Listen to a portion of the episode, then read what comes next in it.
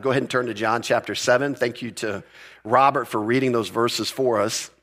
To get us caught up contextually, Jesus has been teaching in the temple. He's been teaching in the temple.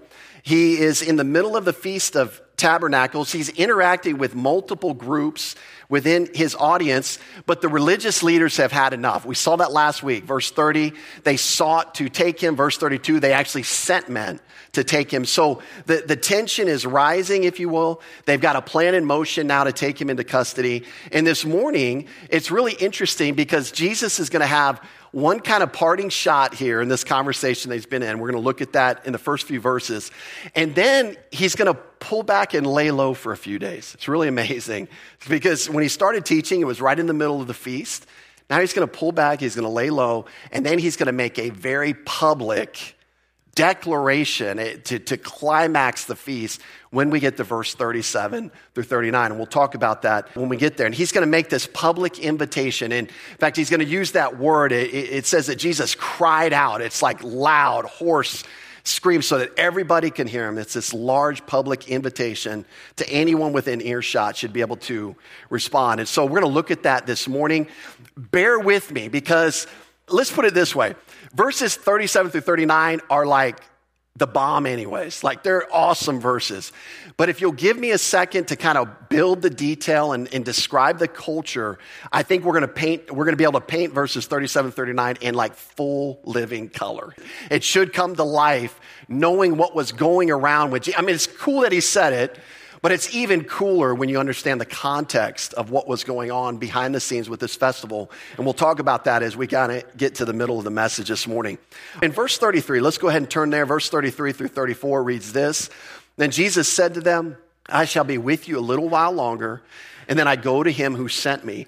You will seek me and not find me, and where I am, you cannot come. And so Jesus is simply letting them know my time on earth is coming to a close. In fact, from this story in John 7, he's only got six months left until the crucifixion. It, doesn't seem that way, right? Because you would think that would be further in the book of John, but here we are, chapter 7. He's got six months left until he's crucified. Definitely his hour is coming, and definitely the nation's time in terms of receiving him is slowly ticking away. And it doesn't look like it's going very positively because every time he appears, the religious leaders want to kill him. That's typically the opposite of receiving somebody as your king. That just, those two things seem to be the opposite ends of the spectrum. And he tells them his time is coming to a close. And then he says, and when I leave here, I'm going to go to the one who sent me. Now, interestingly enough, he uses the word go here that means undercover, or he's going to go with stealth. And you'll see he kind of develops that uh, again, because they're, they're going to seek him. They're not going to be able to find him. Why? Because he left stealthily in, in the sense of they're not going to be able to know where he went. Now, this makes sense because the one who sent him was God the Father. And so going to him, going back to the Father, indicates he's returning to heaven. So Jesus is already predicting, if you will, his, not only his, his death, his resurrection, and his ascension, that the Father is going to receive him. This is huge because if the Father didn't validate or accept what Jesus was doing in his earthly ministry, then he wouldn't welcome him back into heaven. You ever, uh, those of you that had children, you ever have a child show up to your door just covered in mud? It's like, bro, I love you. But if you come in here, your mom's going to kill me. You're going to have to, we're going to have to hose you off outside. There's, there's a level of uh, a non acceptance, right? When you don't let somebody in. But Jesus just clearly says, when I leave here, I'm going back to the one who sent me, implying he receives and accepts what I'm doing. He validates and verifies my ministry. And what he goes on to say is that you will seek me and not find me. And, and what's so interesting is this if you jump down uh, to verse 35 through 36, this just triggers confusion amongst his audience. This, this statement right here. They're like, what do you mean? Where's he going? We can't find him. You'll, you'll see it's going to set off this massive confusion. This word seek, again, it's the same word we've been seeing over and over again in John chapter 7. It means to strive to find, it means earnestness, anxiety. It's, it's again, uh, joking with the guys, it's moving the milk to get to the ketchup bottle in the refrigerator, right? Not just, I mean, it's actually searching, seeking to strive to find. It's an intensity of pursuit. And so, one of the things that you'll see from this comment is really two things. One is kind of encouraging, one's kind of tragic. And that's this some in Jesus' audience would really get it after he was gone. And then they're going to want to pursue him wholeheartedly, or at least the concept of the Messiah going forward, but he won't be on the earth physically. The tragic side of it is some to this day are still looking for the Messiah, but they've discounted Jesus as meeting the qualifications.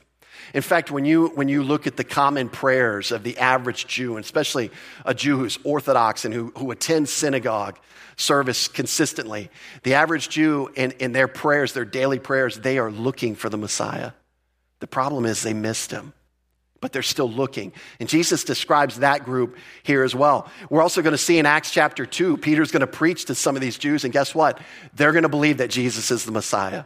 They're going to believe. So they're going to be seeking for him even after he's gone, he says. And we know even from history that, that first century Jews, they had a messianic expectation that was extremely heightened, largely, I believe, due to Daniel's prophecy. They were kind of aware and aroused and interested in what was going on, largely due to Daniel's prophecy.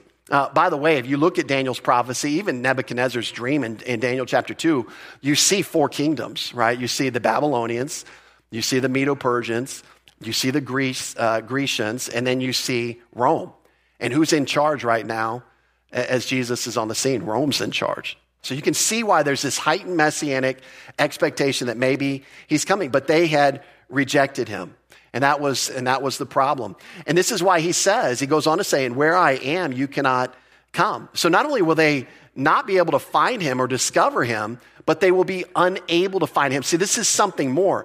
It's not just saying, hey, I picked a really good hiding place and you, you're not to, you can't find me. It's literally they are unable to find him. That's what he's going to say here. He says, we cannot. It's, it means objectively, they don't have the inherent or uh, power or ability to go or to see where Jesus is going.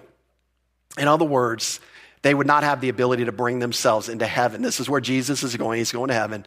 They won't have the ability to get themselves there in the presence of the triune God because they're unsaved. They're not born again. Remember uh, Jesus' conversation in, in John chapter 3. If anyone could get to heaven, based on their righteousness. If anyone could get to heaven based on their piety and devotion to God, it was Nicodemus. If anyone on planet Earth in the history of mankind could get to heaven on their own, it would have been Nicodemus. And in John chapter 3 tells Nicodemus, Nicodemus, you must be born again. You must experience the new birth. And Nicodemus, that's not by trying harder. That's not by being more holy. That's not by doing more good deeds. That's not by doing less bad deeds. That's by trusting in the solution that God will send in his dearly beloved son. And this is why John 3:16, that which we all know growing up, is in the context of his conversation with Nicodemus. How are you born again? It's when God has given his dearly beloved son, you put your faith in him alone. And the promise is when you do that, you will never perish. You will never face the death penalty that you deserve. And you say, wow, that's, hard news. Well, Romans 6:23 says the wages of sin is death. You ever sinned? Have any of us ever sinned? Well, that just tells us we deserve death. And Jesus came and died for you so that you wouldn't have to face that death penalty. When you believe in him, you'll never face that death penalty. You'll never perish. And you have something in that moment that lasts forever. It's called eternal life, which means if I can lose eternal life in five years, due to some sin, it wasn't eternal to begin with. There's nothing I can do to lose eternal life because it's on the basis of trusting in what Christ has already done. Again, as I've said a million times, God's not looking at your life in the future to determine whether or not He's going to provide salvation to you. He's looking at an event in the past where His Son took care of it all for you. And see, that's the message of the gospel these men that Jesus is talking to, they are not even going to have the ability to follow him into heaven because they're not born again. They're standing in their own righteousness. They still have a sin debt to pay for because they're not trusting in God's solution. They're literally looking at God's solution in the face, in the person of Jesus Christ, and saying, I reject you. I reject God's solution. And you know, that's why anybody who, who ever goes to hell is going to be there. It's not because they were dirty, rotten sinners. They are. But it's not because they didn't try to go to church, because many of them did. It's not because they didn't do ministry, because many of them devoted their lives to ministry. It's because they will look in the face of God's solution through the Word of God and reject Jesus Christ as their Savior. They'll say, I like Jesus, but I got to do a little bit more. Trust me, Jesus is not trying to just bump you across the finish line. If that's your image of salvation, like, oh man, I'm almost there. Come on, Jesus, just bump me across. Just get me there. Wrong image. Jesus needs to carry you across the finish line. You, you literally can't walk. You literally can't get there. He, he needs to deliver you to heaven. He needs to be your Savior and save you, implying that you cannot save yourself. Religion implies you can save yourself.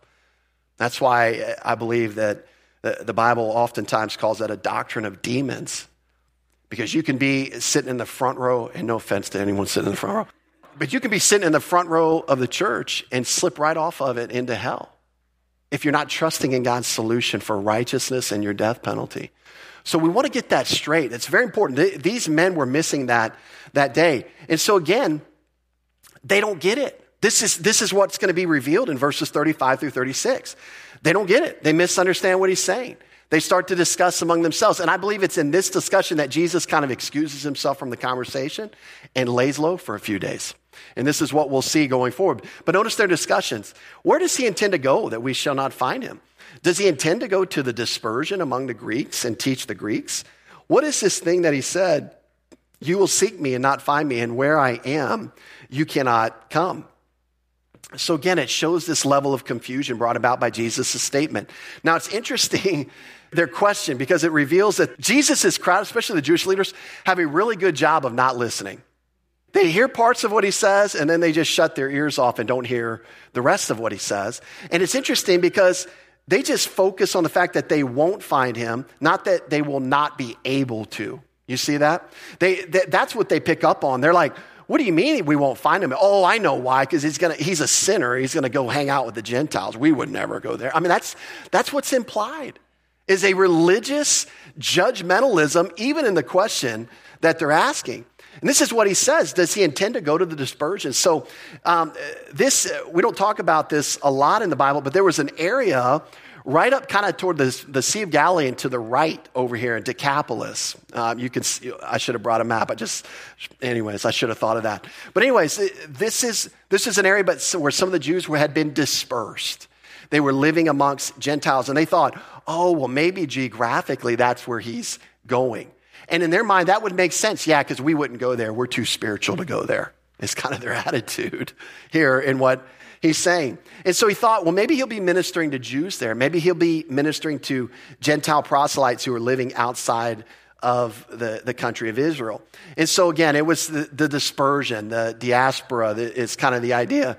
These Jews who had scattered from the land of Israel, they were living elsewhere in the world. He thought, well, maybe he'll go there amongst the Greeks. Now, notice he said, it's interesting because this is a very subtle point, but I think it's a strong point. Notice what the focus of their understanding of Jesus' ministry is. They think he's going to teach the Greeks. This is the thrust of his ministry. You know, oftentimes we look at the life of Jesus, and, and the average person thinks that Jesus just went around doing miracles all the time. Like that was the purpose of his life. He just went into hospitals, cleared them out, right? He just went over here and just, that's what he was doing all day long. The emphasis and the thrust of Jesus' ministry was his teaching. The miracles got people's attention. They validated that what he was saying was true. They validated and verified that you could trust what he was teaching. But this was the thrust of his ministry was teaching. And so it kind of even just comes through in the question that they ask here. In fact, the question they ask is, is it anticipates a negative answer in the Greek. It's like, surely he's not going to the dispersion, right? Surely he's not going to the Greeks, right? It kind of expects a negative answer. And so now this conversation is going to kind of break up. And Jesus apparently at this point turned away, left them to the discussion, uh, the conversation, and then he, he kind of uh, disappears or he quietly stays in the background for, for another three days. And then he's going to make his presence known again with, with uh, basically a loud shout. And it's just really incredible how he does this. Now, you're going to have to forgive me. I don't know why I asked for forgiveness um, when I give a lot of detail, but you're about to take in a lot of detail, okay? hang with me till we get to the end. There's a purpose for this. You're probably like, well, I don't even want to learn all this stuff. Maybe you do, but Thank you. Okay. That's all I need. That's all I need is one person that wants to be here. No, I'm just kidding. now, so that's funny. Thank you, Allie. All right. So here's some, here's some helpful background content, background context on the Feast of Tabernacles. Remember, the Jewish Feast of Tabernacles happened six months after Passover, which here's a trivia, here's a math question. Don't, don't stress. So then, how many months is it till the next Passover if it's six months after? There you go. Y'all got it. Man, that's good math. Okay.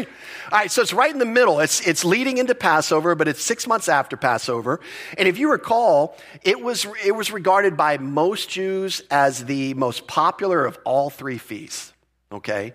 Just exciting time, nationalistic, uh, um, also religious. I mean, focused on God, but focused on the success of the nation. Everyone was jazzed and geeked up about it. Now, before we go any further, I have to read what Jesus says first. We'll come back and unpackage this, but I want you to see where he's going as I'm giving the detail on this, this feast. Verse 37 On the last day, that great day of the feast, Jesus stood and cried out, saying, If anyone thirsts, let him come to me and drink. He who believes in me, as the scripture has said, out of his heart will flow rivers of living water. But this he spoke concerning the Spirit, whom those believing in him would receive, for the Holy Spirit was not yet given because Jesus was not yet glorified. Like I said before, that's really cool. Everything you just said is really awesome.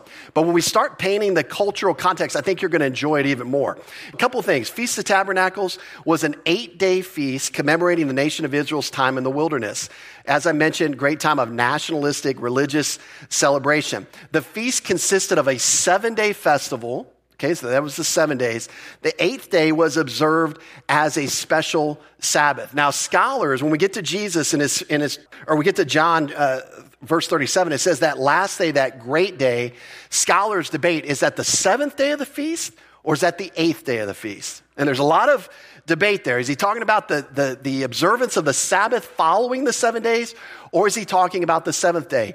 I lean toward the seventh day, and I'll tell you why as we go through, okay? That's neither here nor there, by the way. It's not anything to break fellowship over or anything. We can all still eat together afterwards, in other words, if you disagree. But it's the, the seventh day, I believe, and we'll talk about why that's significant. This festival was a fall grape and olive harvest festival. They celebrated, uh, again, what God was doing for them presently through the harvest, but they also looked back and used that time to celebrate what he had done for them in the past. In the past, when? Well, during the, their wilderness wanderings. And this is why they would build these temporary booths or shacks. It was kind of like camping out. And they would live outside in these, these uh, you know, handmade booths for seven days. And they would do this to commemorate uh, the, the, the time or simulate the time that their ancestors lived in the wilderness. And oh, by the way, what did God do for their ancestors when they were in the wilderness? He provided food for them and he provided water for them. Okay, so that's kind of where we're going here as we go on the Feast of Tabernacles. And so God had been faithful, and this is what they celebrate during this time.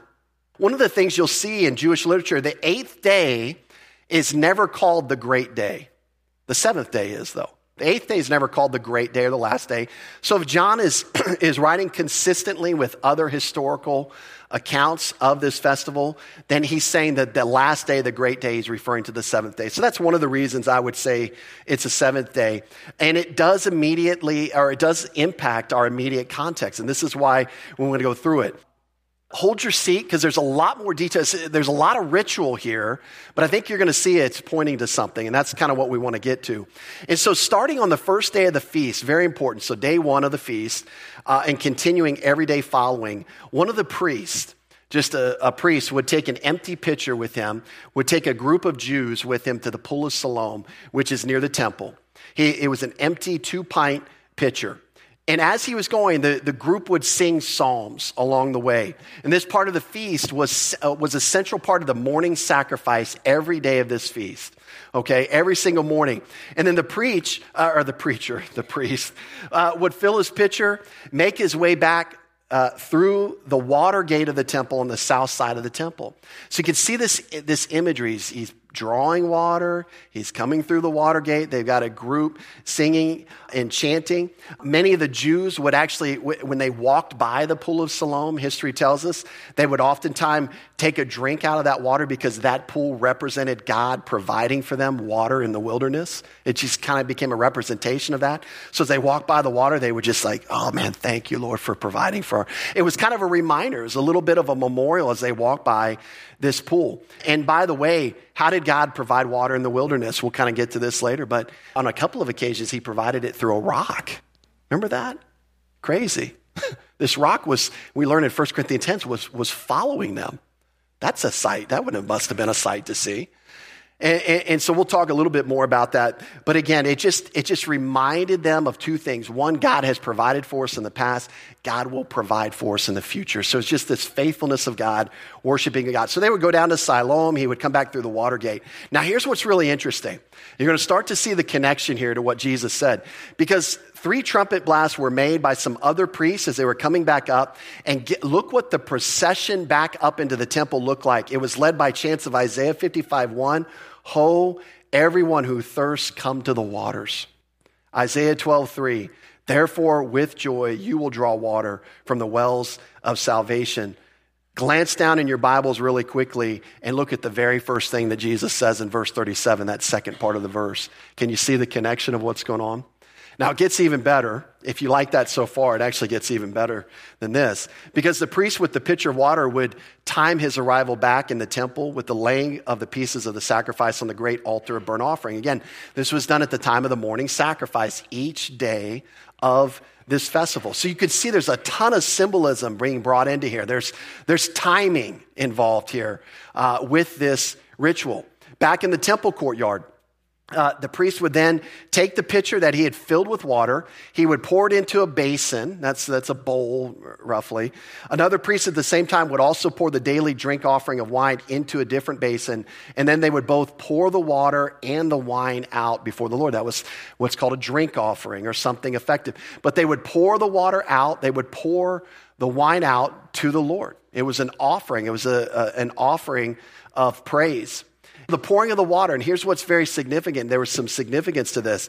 The pouring out of the water represented God's provision of water in the wilderness in the past and his provision of refreshment and cleansing in the messianic age to come. The pouring out of the wine symbolized God's bestowal of his spirit in the last days. And so it's important for us to get into the mind of the average Jew that's at this feast. Here's what's going on. Uh, the first day at the morning sacrifice, God provided water in the wilderness. He was going to provide rain in the land for their harvest presently. And one day he was going to cleanse them as part of the new covenant promises um, through water is kind of how it's illustrated in Ezekiel. We'll kind of get to that toward the end.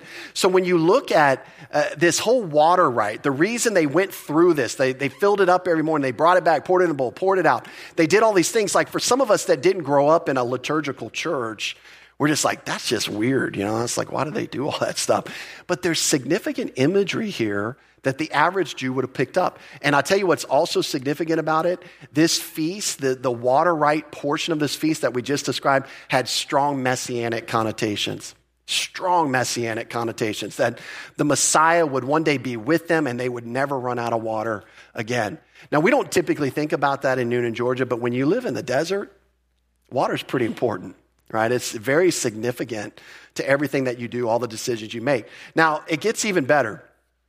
Because at this point, typically the priests would all make one procession around the altar, and they did this for the six, first six days of the feast. Same exact process. Go fill it up, walk in, chant Isaiah 55 1, Isaiah 12 3, pour it into a basin, give it as a drink offering to the Lord, walk around the altar one time. Six days in a row, this happened. Well, guess what?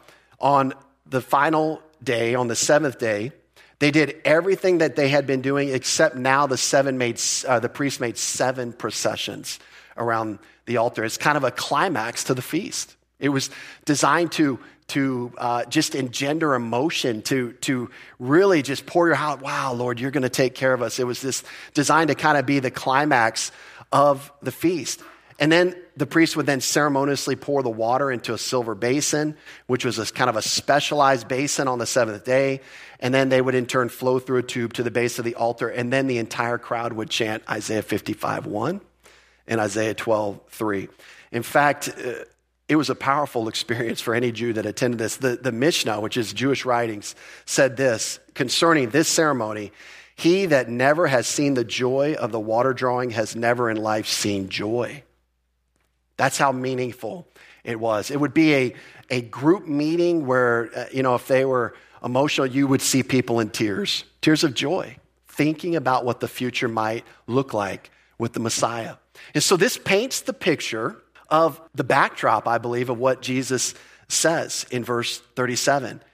My guess, and, and, and my guess, just based on the, the masterful teacher that Jesus was, it's at this moment that he stands up and says what he's about to say in verse 37, right in the middle of the feast, right in the public eye.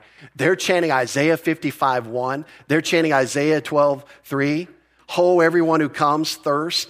Uh, everyone who thirsts, come to the waters. Therefore, with joy will you draw water from the wells of salvation. And I think he's standing up saying, I'm the water, guys. I'm salvation, guys. I'm the Messiah you're looking for. I, I am the fulfillment of what this feast pictures. I'm here. And if you want eternal life, come to me. Verse 38 if you want eternal life, believe in me right? That's the one response that he's looking for. So this is the climax of the feast, I believe. Verse 37. On that last day, that great day of the feast, Jesus stood and cried out, saying, If anyone thirsts, let him come to me and drink. Again, I think this was the seventh day, and I think this was probably just followed the seven processions around the altar of these priests. Everyone's mind is on the Messiah. Everyone's mind is on the future kingdom. Everyone's mind is on God providing for them. And Jesus gets up, and in, the text is going to say he cried out. It's that hoarse cry of a raven, it's, it's a scream. He wants everybody to hear, I'm that man.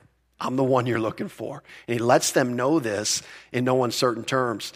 And so you've got this nationalistic pride, you've got this messianic expectation for some, heightened state of arousal, emotionally just engaged and invested in this thought of, of what's to come. And then Jesus stands up in the middle of. It's just incredible.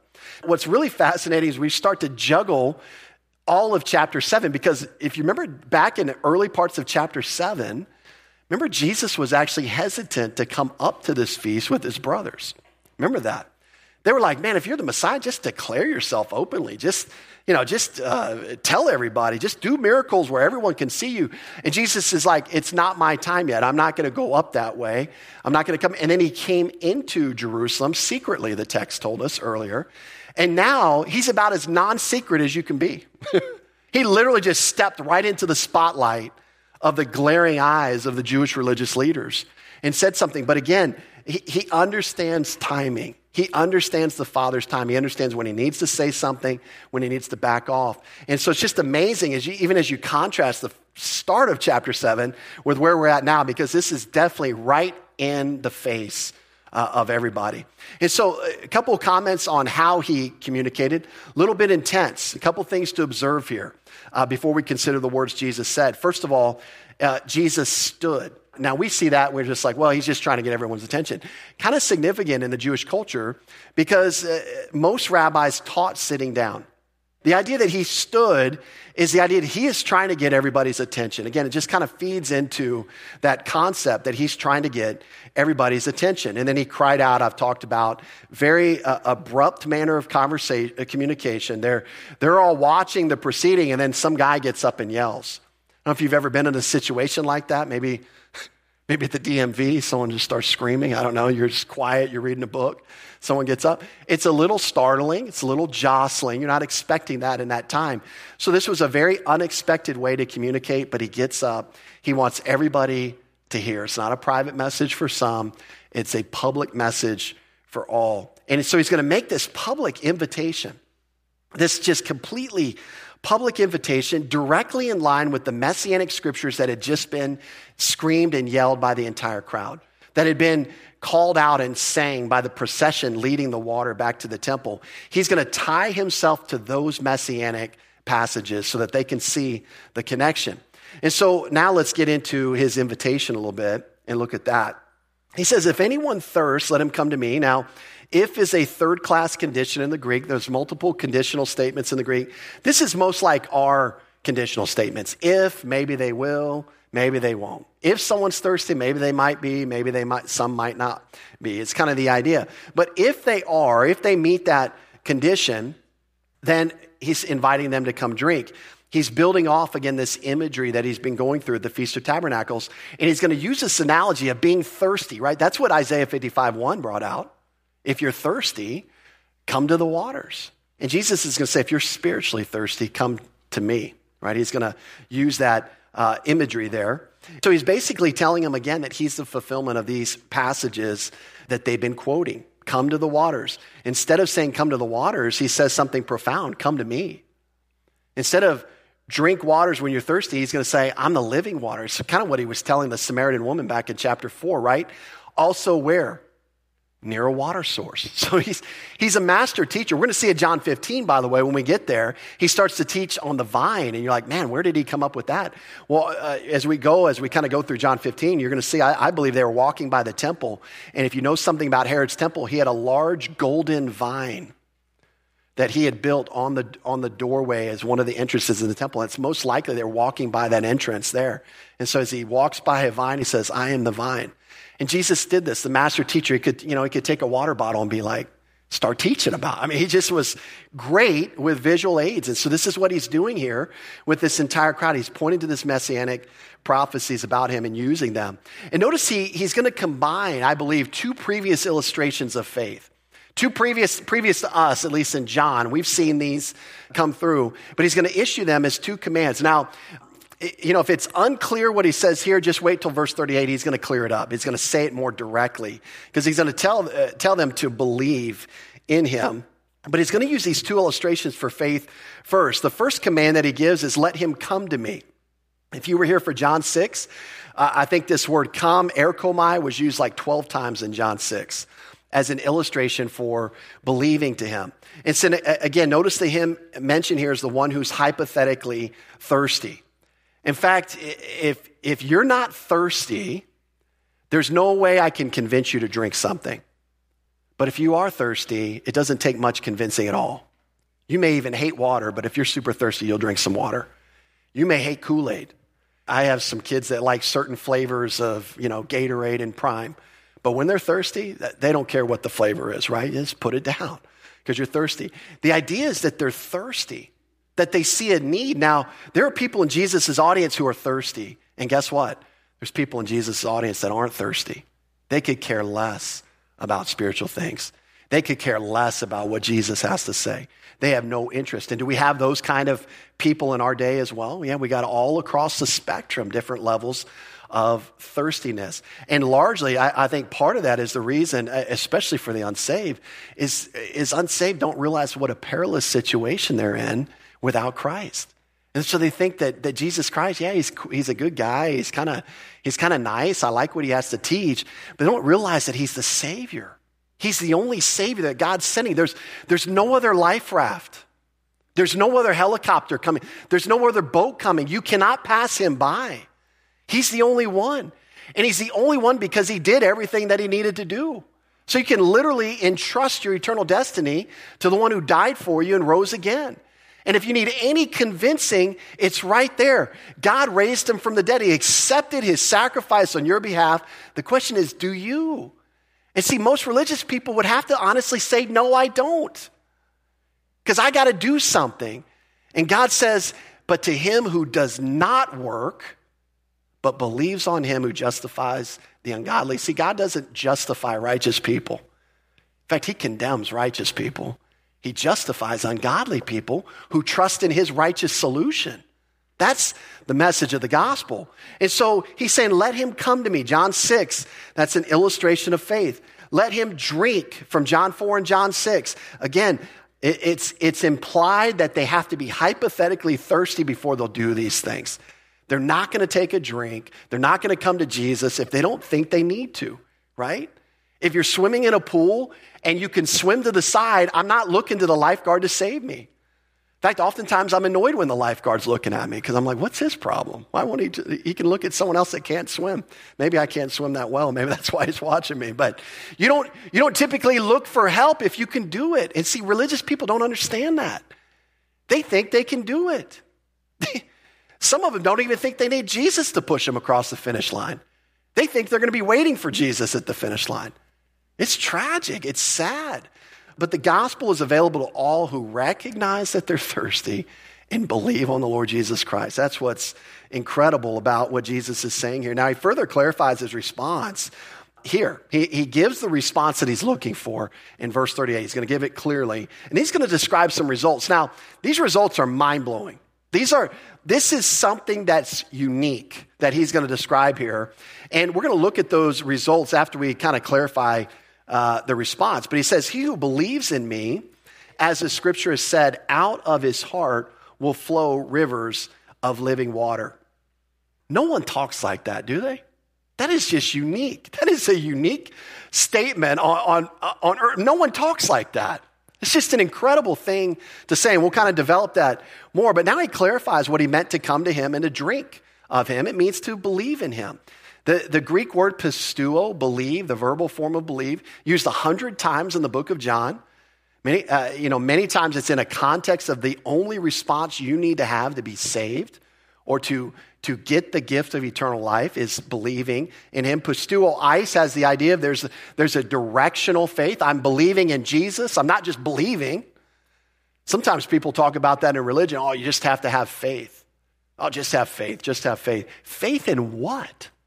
See, that's the key. Faith without the right object is worthless. Faith in the right object can be can equal eternal life. That's the question.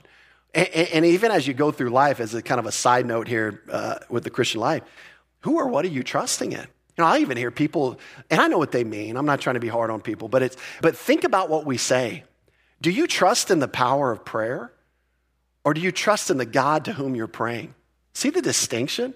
Sometimes we start trusting in like our mystical incantations, and we have this idea that if we pray really, really long, then God is somehow obliged to answer our prayer.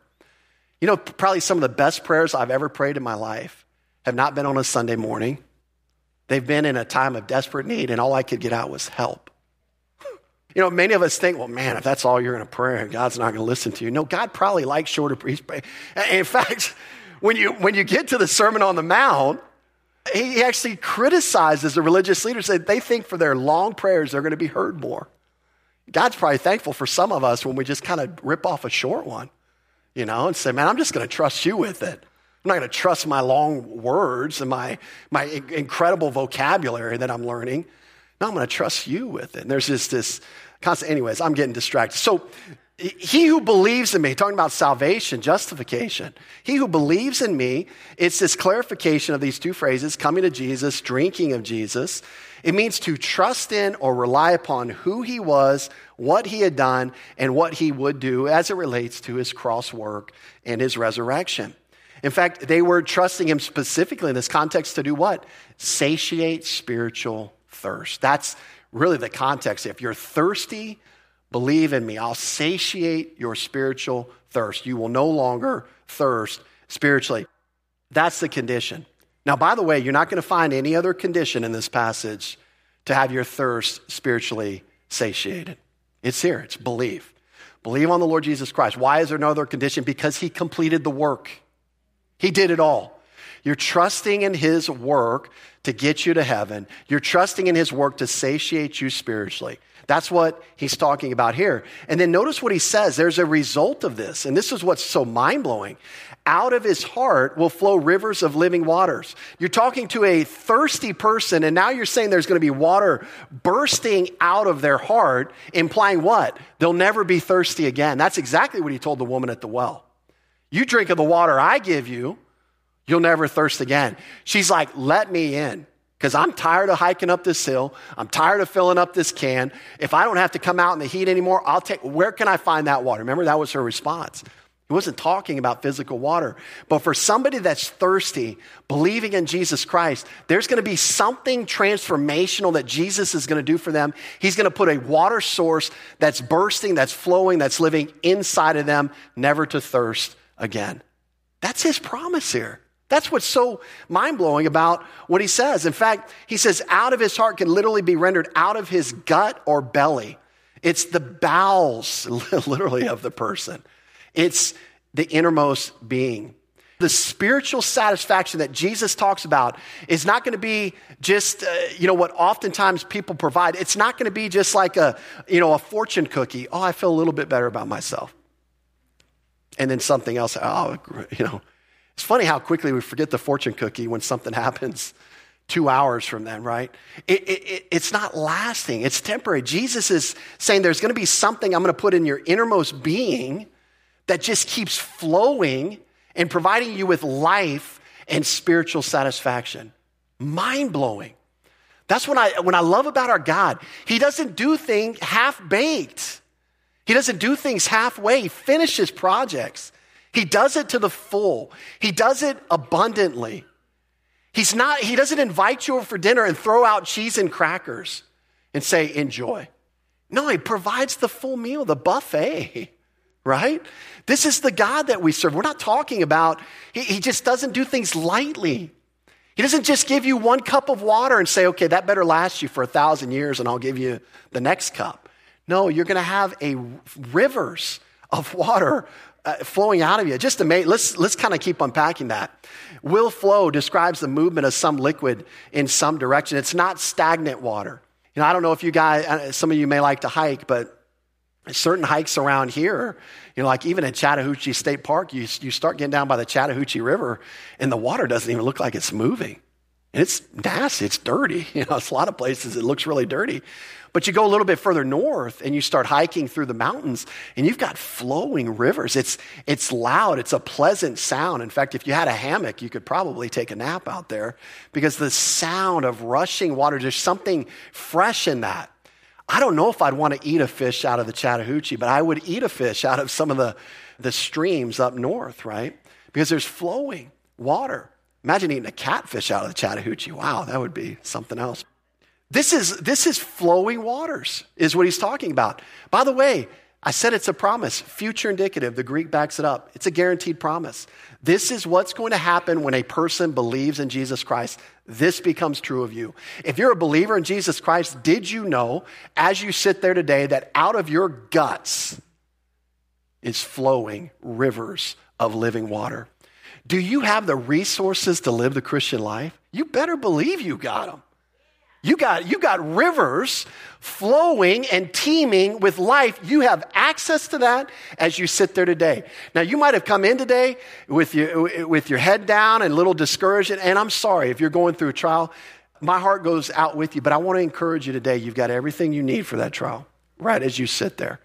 And it's because of your God not because of you. It's not because of what you need to do or don't do. It's because you got a God who cares about you enough to do this kind of stuff, which is mind blowing. No one talks this way except our God. This is why it's so incredible to think of what he's doing. Again, as I said, uh, you know, I think it obviously speaks of church age believers, but I think for Jesus' audience, uh, these Jewish readers, this Jewish audience, thinking in terms of the new covenant that was promised to them in Jeremiah 31 and Ezekiel 36, they're also looking forward to this day when the Messiah returns and establishes his kingdom. This is all connected to this audience here. And, and again, I've, I've, made a comment about a couple of these things, but notice it's, it's rivers plural, not river, river singular. again, when God does it, he does it well. It's abundant right? And this is what he's talking about rivers of living water. The water is described as living, indicates ongoing, never ending supply of life, eternal life. And because the location of the living water is identified as the person's innermost being, it shows that the life Jesus offers is implanted in the person who trusts in him. Now, by the way, let me just make this comment. So many times, too, and I, I want to just draw our thinking back. So many times when we think of the blessings of God, we think of blessings. But understand this that every blessing that you have is because God has given you a person.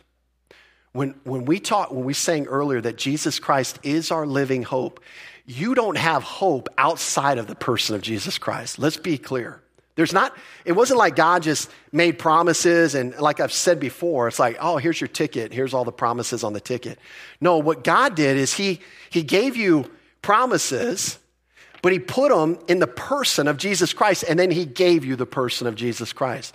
And we're going to see in verse 39 that this rivers of living waters is not just something you have in and apart from relational connection to the Lord. You have it in a person, and it's through the third person of the Trinity, the Holy Spirit. God is so personal. He doesn't just give you blessings, He gives you Himself. And oh, by the way, He's full of blessings. Just having him in your life is full of blessings. Occupied with him is full of blessings. Enjoying him, you're going to experience blessings. Everything that you need is found in the person uh, of the triune Godhead who is now personally and intimately connected to you as a believer, as illustrated by this, being flowing out of your innermost being. And so he is the person that now becomes the source of your life and your blessings and the experience of it.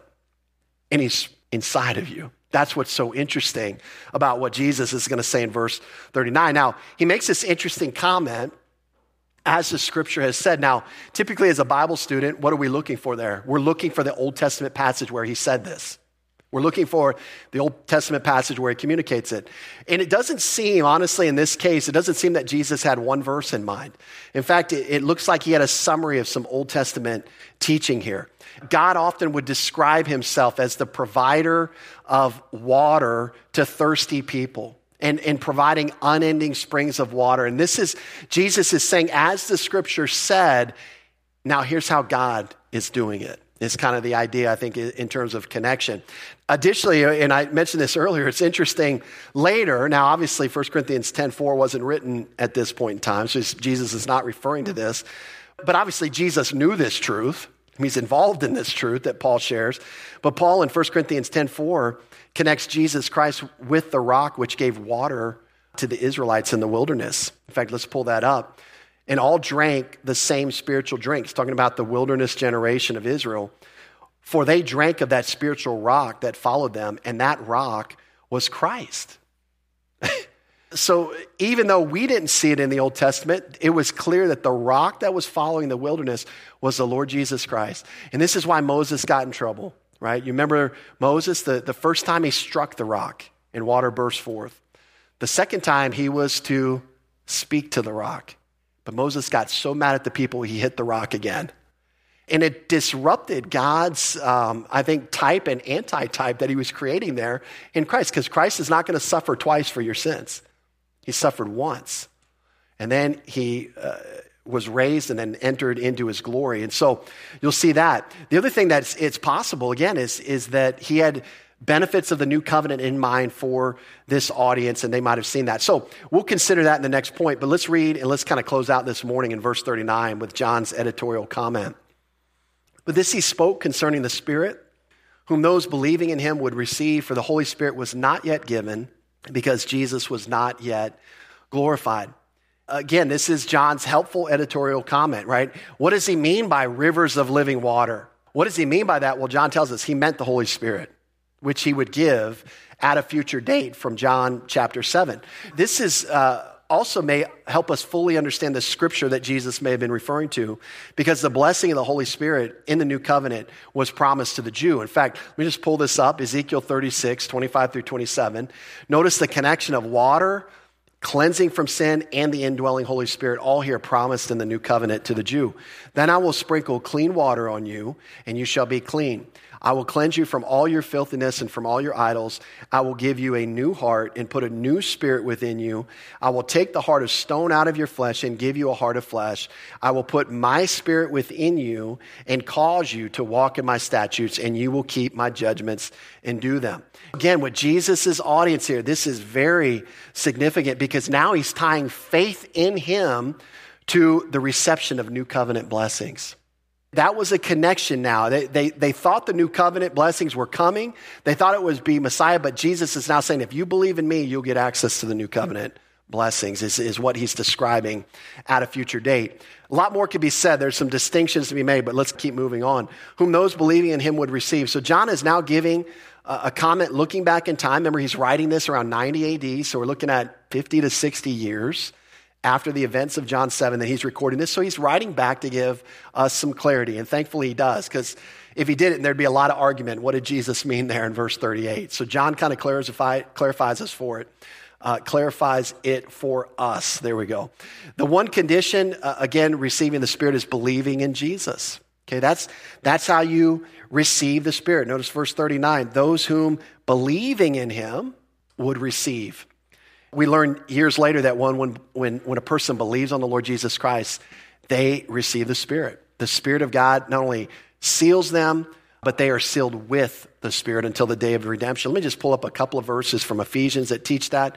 In him you also trusted after you heard the word of truth, the gospel is your salvation, in whom also having believed, you were sealed with the Holy Spirit of promise. And then finally, Ephesians 4:30, do not grieve the Holy Spirit of God, by whom you were sealed for the day of redemption. So we see that direct connection to the reception of the Holy Spirit to the moment when person believes on the Lord Jesus Christ. So we kind of see that developed further uh, in the epistles.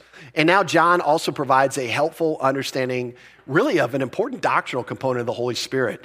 And, and we kind of pick this up. You'll, you'll notice that the word given there in verse 39, your versions will have it in italics. Okay, and it, all that means is the translators have added it for translational clarity. But even without it, the meaning is clear. The indwelling Holy Spirit was not yet.